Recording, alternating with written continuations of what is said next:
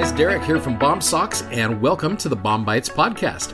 Hey, if you're new to BOM Bites, it's a service from our company BOMsocks to help be a resource to use. You're studying along with the Come Follow Me curriculum for the Church of Jesus Christ of Latter day Saints. Hope you enjoy today's episode.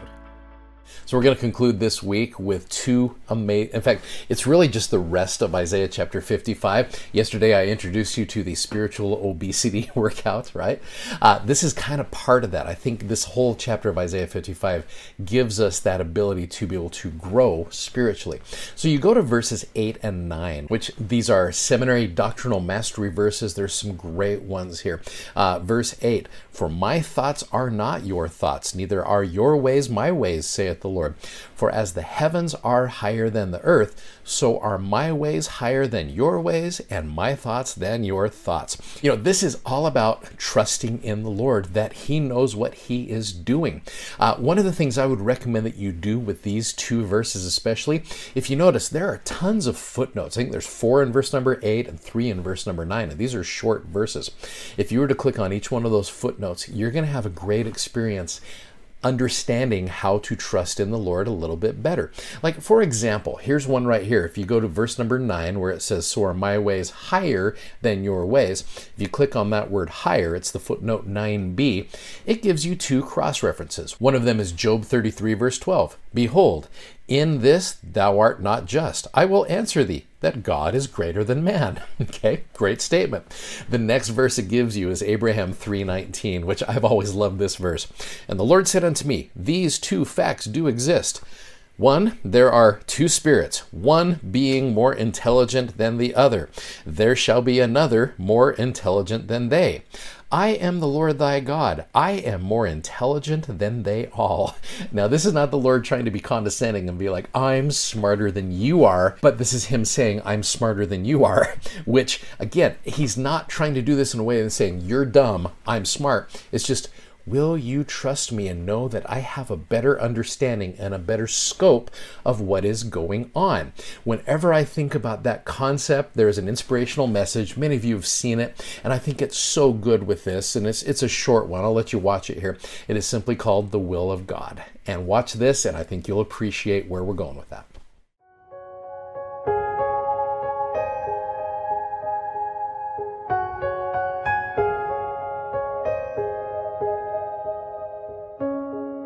I would like to speak of one particular attitude and practice we need to adopt if we're to meet our Heavenly Father's high expectations. It is this willingly to accept and even seek corrections. Elder Hugh B. Brown told of purchasing a rundown farm in Canada many years ago. As he went about cleaning up and repairing his property, he came across a currant bush that had grown over six feet high and was yielding no berries.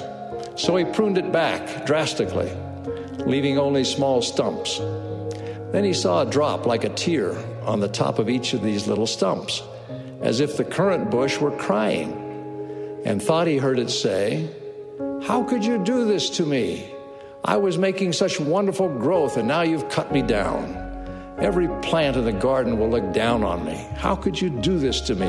I thought you were the gardener here. Look, little currant bush, I am the gardener here, and I know what I want you to be. I don't intend you to be a fruit tree or a shade tree. I want you to be a currant bush. And someday, little currant bush, when you're laden with fruit, you're going to say, Thank you, Mr. Gardener for loving me enough to cut me down. Years later, Elder Brown was in line to be promoted to general. But even though he was fully qualified for the promotion, it was denied him because he was a Mormon. Continuing his story, Elder Brown remembered I got on the train and started back with a broken heart, with bitterness in my soul. When I got to my tent, I threw my cap on the cot. I clenched my fists and I shook them at heaven. I said, How could you do this to me, God? I've done everything I could to measure up. How could you do this to me? And then I heard a voice. It was my own voice. And the voice said, I am the gardener here. I know what I want you to do. The bitterness went out of my soul, and I fell on my knees by the cot to ask forgiveness for my ungratefulness. And now, almost 50 years later, I look up to God and say, Thank you, Mr. Gardener, for cutting me down, for loving me enough to hurt me. All of us can meet God's high expectations, however great or small our capacity and talent may be. Let us pray for His love inspired correction. In the name of Jesus Christ, amen. See, now, whenever I watch that, I do want to keep trusting in the Lord and trust that He is the gardener and He knows what He is doing. I am this currant bush, and, I, and not that I just, whatever God wants to do with me, you do it. But there is an element of trust. And I know sometimes when we say, Jesus, take the wheel, uh, you know, and all of a sudden He takes the wheel, and you're like, okay, where are you taking this car? Because this is not what I thought we would be doing. But we trust in the Lord, and there are promises and there are wonderful blessings that come to us, which is basically the rest of chapter 55. When you go to verses 10 through 13, looking at verse 10 For as the rain cometh down, and the snow from heaven, and returneth not hither, but watereth the earth, and maketh it bring forth and bud, that it may give seed to the sower and bread to the eater, so shall my word be that goeth forth out of my mouth. It shall not return to me void, but it shall accomplish that which I please, and it shall prosper in the thing whereto I sent it. Which is so cool when you think about that. When you and I trust that the Lord's ways are greater than our ways, he is going to make sure that those things that we do, that thing whereto He sent it, is going to prosper. And that is us. And that is the things that we're striving to do in our life. If it's important to us, it is important to the Lord. Verse 12 For ye shall go out with joy and be led forth with peace. The mountains and the hills shall break forth before you into singing. All the trees of the field shall clap their hands. You have got elements that are also obedient to the Lord, and they're going to see you and they're going to clap their hands, which sounds kind of interesting. But you get down to verse 13. Instead of the thorn shall come up the fir tree, and instead of the brier shall come up the myrtle tree, and it shall be to the Lord for a name, for an everlasting sign that it shall not be cut off. You know, if you notice just a little bit of words here to focus on, thorns and briars are the things that you do not want inhabiting your garden, right? Those are the things that are going to choke out all of the good things.